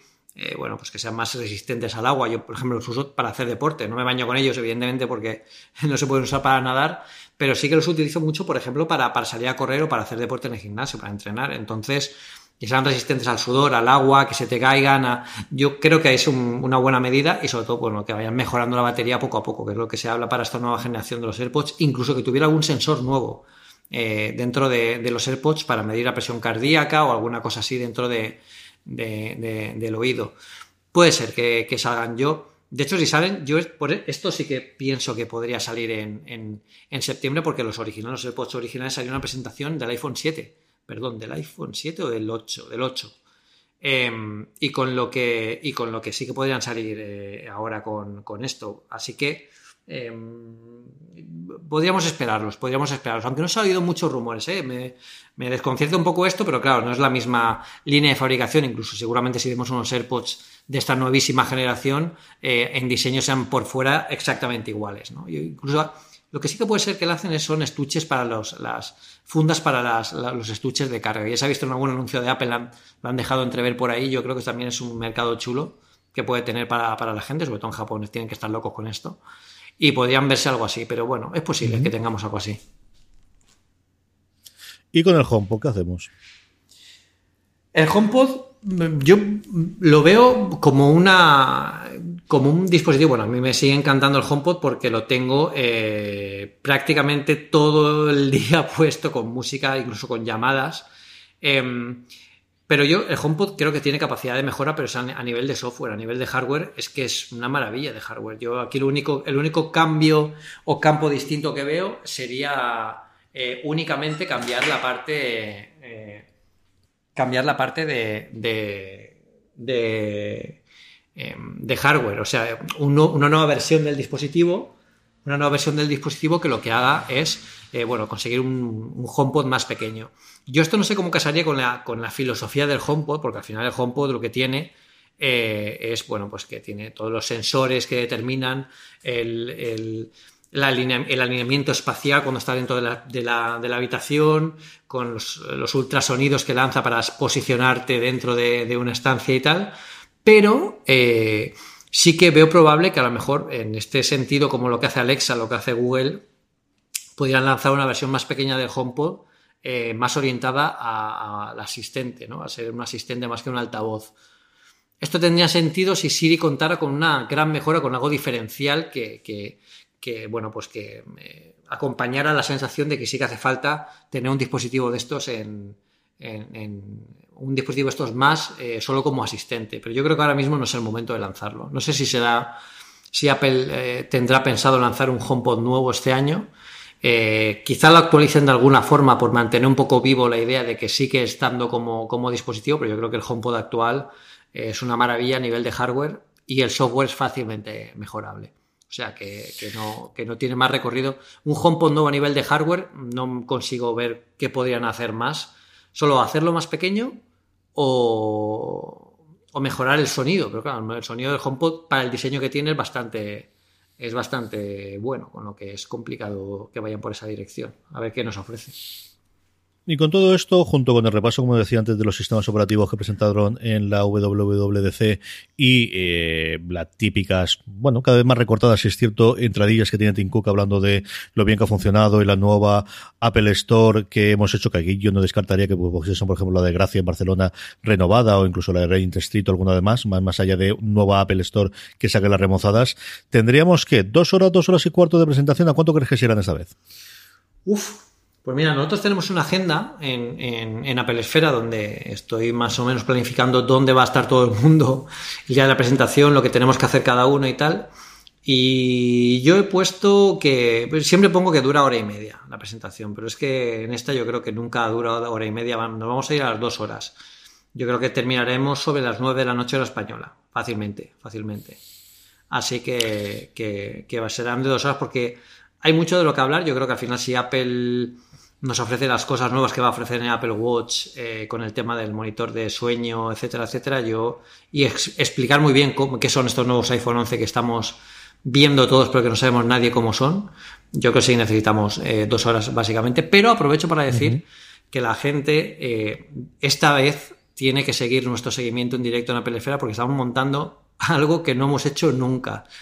Y es que después de la presentación, dentro de la misma página de seguimiento en directo que hacemos en texto, como es habitual eh, normalmente, va a haber una sorpresa. O sea, que, que nadie se vaya después de la presentación porque desde el Steve Jobs Theater va, va, vamos a hacer una cosa con, en, con, en, en Apple Esfera, que nunca hemos hecho y que va a estar muy chula. O sea, que, Es un poco para mantener ahí la expectación que a las 9 no se vaya nadie a dormir. Si tenéis que cenar, pues chicos, cenar antes o cenar mientras veis la Keynote. Yo no voy a poder comer en esa hora que voy a estar ahí escribiendo. Problemas de primer mundo también, ¿sabes? Pero bueno. Con eso vamos a terminar, que al final estaréis desde luego en Apple Esfera con el especial que siempre tenéis allí, evidentemente por redes sociales. ¿Seguirás colgando las cosas en Instagram tan divertidas que nos cuelgan normalmente en Sí, el tuyo? que- la idea es, mm, antes de empezar la Keynote, yo me voy a dar un paseo por el Studios Theater y voy a enseñaros todo aquello. Analizamos el crecimiento de los árboles de Cupertino, si queréis, hablamos de la, de la floración de los árboles que hay por allí, de si el anillo está más grande o más pequeño, lo que queráis. Voy a enseñar todo eso en las stories y haré directos en Instagram, en Instagram de Apple Esfera. En el mío personal también pondré alguna cosa más curiosa, eh, no, no tan espectacular como, como lo de, Steve Jobs Theater y tal, porque al final el, grue- el grueso tiene que estar en el Apple Esfera, pero también seguirme en mi Instagram personal, que es Pedro Aznar, todo junto, donde iré contando detalles del viaje, cosas como la, cómo se, se acepta una invitación de una Keynote cuando te la envía Apple, que lo puse el otro día, que lo tenéis en las, en las stories destacadas de mi Instagram.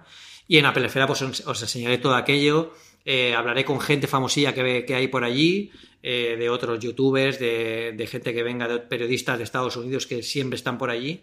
Y bueno, eh, ha- hablaré un poquito con aquello y, y lo que quiero hacer es entrar al Steve Jobs Theater con todos vosotros, o sea, haciendo un directo en, en Instagram para que veáis cómo nos sentamos en directo, como si estuvierais allí, vamos. Os, falta casi guardaros un sitio en uno de los asientos aquellos de 10.000 dólares para poder sentaros. Después seguiremos la presentación y cuando acabe la presentación, sin que nadie se mueva de la página live que tenemos en Apple Esfera, eh, haremos una pequeña cosa ahí en esa página para que la veáis desde el Jobs Theater. So- o sea que va a estar bastante divertida y después, por supuesto, primeras impresiones, vídeo mío, enseñando todo lo que han presentado. O sea que va a ser una noche.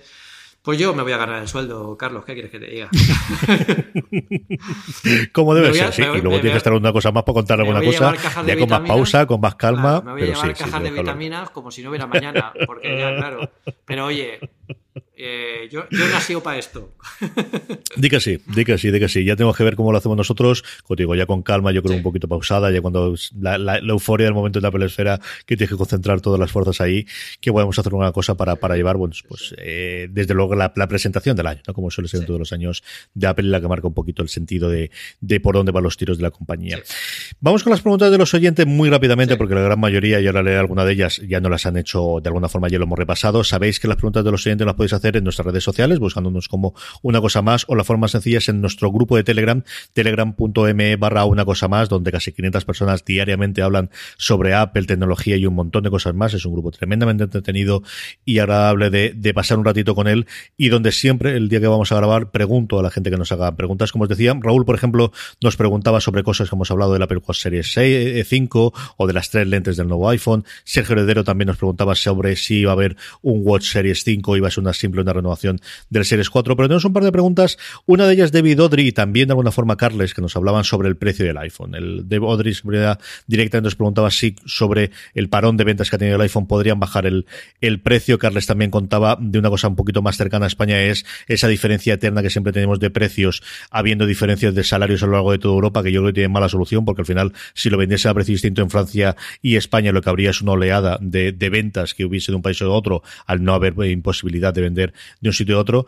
Pero sí sobre el precio, ¿tú crees que mantienen el precio sabiendo que nuevamente parece que el que van a poner como base va a ser el equivalente al XR para que nos entendamos o el 10R para que nos entendamos a día de hoy, no el 10S? Mm, Sí, yo en, estas situaciones lo que hago es compararlo con, otros momentos de, Apple, en la historia de Apple, de otros años. ¿no? No, hay que, no hay que ver a 5 o 10 años, incluso habrá que irse a 20 años atrás, ¿no? O, tanto igual, ¿no? Pero em, en la época del Mac, eh, el Mac también tuvo un estancamiento a nivel de, ventas y tal, Apple no rebajó precios. El producto de Apple es el producto de Apple y lo vende a un precio. Entonces, él, ellos no, determinan el precio de cada producto por el salario medio de cada país, porque ese cálculo no lo hacen. Ellos ponen el precio en cada país dependiendo de los aranceles, los impuestos. No hay que olvidar, y es muy importante recordarlo, yo creo, Francesc Brasero, que es un periodista de, La Vanguardia, el jefe de sección de tecnología de La Vanguardia, que es una de las personas que más saben de tecnología que yo conozco, eh, que también está invitado a la Keynote. Muchas veces hablamos en estos viajes, hablamos un montón, y a mí me encanta hablar con él porque sabe muchísimo.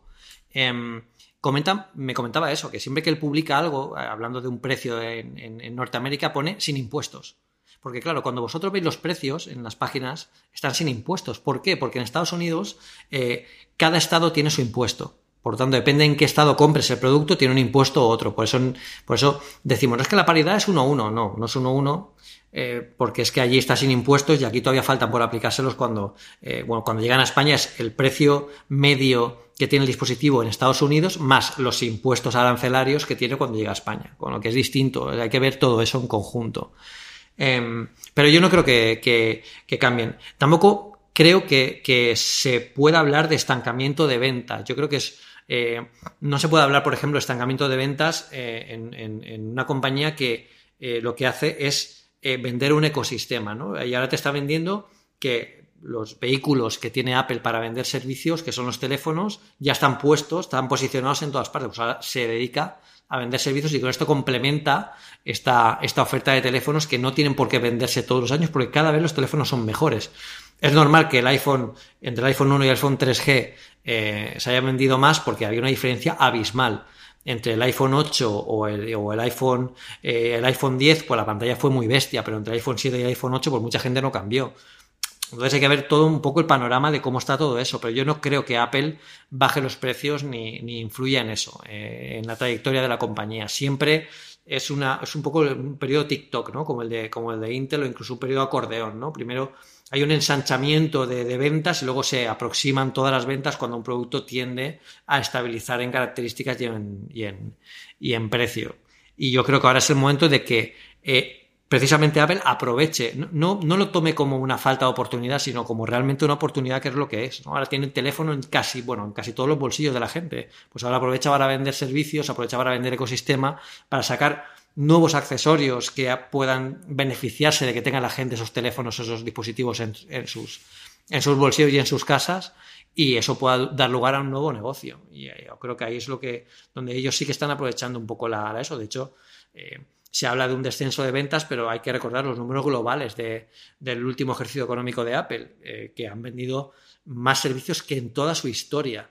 Entonces, el crecimiento está ahí. Lo que pasa que no, no va por parcelas ya, hay que mirarlo en conjunto, porque al final todo es un conjunto. Teléfonos hoy en día eh, nadie vende mucho. El otro día había por ahí un estudio que decía que, Samsung estaba vendiendo más teléfonos que, Apple. Eh, sí, es cierto, pero los teléfonos que venden no son los flagship, no son los A10, perdón, no son los, los S10, ni, los Galaxy Fold, si es que lo sacan alguna vez, o alguno de estos top, el último modelo. Los que venden son los A5, los, teléfonos de gama media-baja, que son los asequibles, que son los que por definición más se venden porque son más baratos.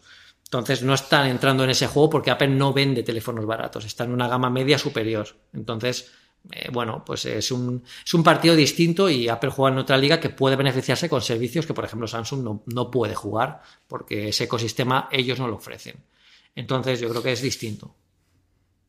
Y por último, ABR que nos preguntaba sobre el posible bundle o, acumulación de, servicios, como comentábamos antes, el paquete. Pero sí otra cosa eh, en relación con que preguntas es ese plan Renove, que en Estados Unidos existe, esa especie de renting continuo del, iPhone, que nos pregunta si eso llegará a España o si se extenderá más allá de Estados Unidos. Y esto yo creo que sí es relevante, Pedro. Bueno, yo, creo que el plan Renove este es algo, el sueño húmedo de todos los que, los que nos gusta tener un iPhone nuevo cada año, ¿no? Eh, bueno, es posible que sí que llegue. Yo creo que llegará. Yo creo que Apple al final extenderá esta oferta para todos los países donde, donde, no están. Y llegará en España, pero como esto es una cosa que no tenemos rumores, porque no hay filtraciones de cadenas de montaje ni nada, es algo que sí que veremos eh, casi con, por sorpresa en, en, la Keynote. Sería un buen momento para que lo sacaran, porque ahora, como hemos dicho, eh, como decía incluso David, ahora que la, venta de teléfonos se ha decelerado con respecto a otros años, quizás es el momento de ofrecer a los usuarios una suscripción de teléfonos para que tú tengas siempre el último teléfono y de esa forma rotar un poco que siempre la gente que quiera tener el último teléfono con los últimos servicios esté disponible y también que sea de vehículo conductor para que todo el, eh, toda la gama de, productos de, smartphones de Apple eh, pues bueno pues tenga más, más movimiento y, y, lleguen, lleguen a más gente. Yo lo vería bien. Incluso que llegaran este año me parece una buena oportunidad por todo lo que se va a generar y por todo lo que van a mostrar este año. Eh, que como sabemos, fijaos el iPhone 7, si recordáis el iPhone 7, cuando salieron las primeras filtraciones que veíamos la doble cámara, nadie sospechábamos que iba a tener el modo retrato. El iPhone 7 ha sido uno de los, de los iPhones que más se han vendido solo por lo que hacía la cámara. No por el diseño, no porque fuera delgado, no porque tuviera más potencia que nadie, solo por la cámara. O sea, que imaginar lo que puede conseguir un iPhone que tenga ahora triple cámara con unas características que no hemos visto todavía. Yo creo que ahí es la, la baza que puede jugar y ese interés que está suscitando Apple, yo creo que es el vehículo que sí que podría decir, bueno, pues ahora lo podéis tener. No lo queréis comprar porque decís que son caros. No pasa nada. Suscribíos. Y, y ahora yo conozco a mucha gente que se suscribiría, sinceramente. Pues vamos recogiendo el chiringuito y terminamos como siempre con nuestras recomendaciones. Pedro, ¿qué recomendamos a nuestra querida audiencia esta semana pre de? Bueno, yo voy a recomendar una aplicación que leí en el Twitter de, del gran Ángel Jiménez. Es una, es una aplicación, se llama NeuralCam, seguramente ya la conoceréis porque estuvo eh, fue moda en, en, Twitter durante un día y había, ya sabéis, las modas son pasajeras. Es una aplicación para hacer fotografía nocturna utilizando inteligencia artificial que reconoce patrones de objetos y es capaz de destacar eh, la luminosidad en cada uno de ellos, de forma que, bueno, lo hacen más o menos bastante bien a la hora de, de una foto prácticamente sin luz, hay un preprocesado después de la foto, no es automático, y en el visor no ves el resultado final, pero se consiguen resultados realmente, realmente buenos y sorprendentes, incluso con ausencia casi total de luz. Yo creo que este es el camino que debería incluso seguir la, fotografía computacional eh, de los próximos teléfonos inteligentes. Yo creo que Apple aquí va a hacer algo este año en este sentido, pero si no queremos esperar al iPhone 11, yo creo que esta, esta aplicación, que creo que costaba unos 3 eh, euros o algo así, es muy chula para, oye, una noche que, estéis por ahí o queréis hacer una foto con poquita luz, eh, consigue resultados más que decentes. Eh, eso sí, recordad que requiere eh, post procesado, no lo se va a ver en tiempo real y no es un point and click, es un point, wait y luego click para que salga la foto. Pero es muy interesante de todas formas. Mi recomendación de la semana, pues mira, aquí la acabo de tirar al monte y vamos por la parte de visual, cogido por los pelos porque al final es una serie que está disponible en Star Play, que como sabéis es el primer canal que hay como tal en Apple TV Channels, yo creo que por error, o sea, todo lo que me lleva a mí y lo que me entero después es porque alguien le dio un botoncito que no tenía que dar y de repente tenemos Star Play dentro de Apple Channels en España, pero oye, si bien está lo que bien acaba. Y es la obsesión que yo tengo de recomendar la última semana, que es Rami. Rami es una serie, mmm, bueno, pues eh, de estas que después del Louis de Lucy que se pusieron, empezaron a funcionar, que es un cómico de stand-up americano que empieza a hacer una serie mm, que no es una sitcom y que no es, que, que sobre todo lo que narra es una especie de su propia vida eh, ficcionalada. Ahí tenemos ejemplos como el de Aziz Ansari, Master of None en Netflix, posiblemente sea más, más conocido. Yo recomiendo siempre One Mississippi de Tig Notaro en, en Amazon Prime Video. Y Rami cuenta la vida de, Rami Youssef, que es eh, el alter ego de, de, de, Rami, que es un cómico eh, musulmán americano de origen egipcio y que a lo largo de 10 episodios pues cuenta cómo es la vida de un treintañero soltero en Nueva Jersey que además es musulmán practicante y que tiene las mismas dudas, eh, preguntas, problemas que tiene cualquier otro, con ese añadido de la parte de religión que se trata de una forma, pues, eh, muy en profundidad y muy de, de, verdad, por así decirlo.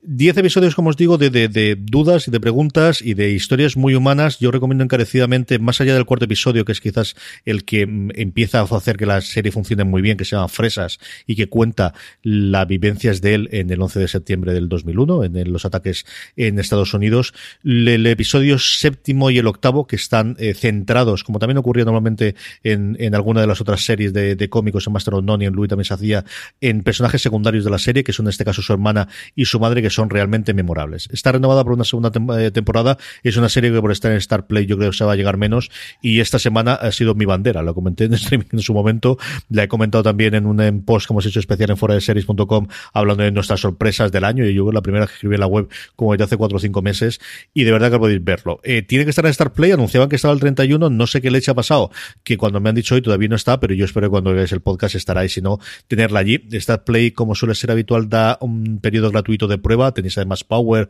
tenéis eh, alguna serie interesante más, eh, creo que son siete días lo que hay, pero de verdad que Rami vale muchísimo, muchísimo la pena. Y es la recomendación con la que terminamos. Pedro, la próxima vez que hablemos, tú ya estarás después de ver la Keynote y ya tendremos seguro iPhone nuevo y un montón de cosas desde luego para contarnos aquí de audiencia. Sí, sí, bueno, después de la Keynote seguramente tendremos para publicar tres o cuatro podcasts seguidos. Eh, este recuerdo, te recuerdo que iba a ser un podcast corto de 40 minutos y llevamos casi dos horas, ¿no? Pues, uh -huh. Prácticamente, o sea que imaginad. de medio nos hemos tirado, si lo está mirando yo ahora. Imaginad cuando tengamos toda la información en la mano y empecemos a hablar de lo que ha salido. O sea, pedir bajas y excedencias en vuestro trabajo si queréis escucharme. o correr mucho, sacar mucho al perro, que Exacto, también ayuda mucho Os vamos a poner hechos unos toros de cara al verano, ya Sí, sí, sí, señor. Pedro, que además va al gimnasio y estas Sí, cosas, sí, mira, si le sirve para hacerlo. Y puedes tomar ejemplo. Pues nada, querida audiencia, que cuando volvamos a oírlos o a escucharnos, ya sabremos todo lo que ha dado de sí la Keynote. Y aquí, desde luego, estamos Pedro Aznar y un servidor CJ Navas para hablar de todo ello.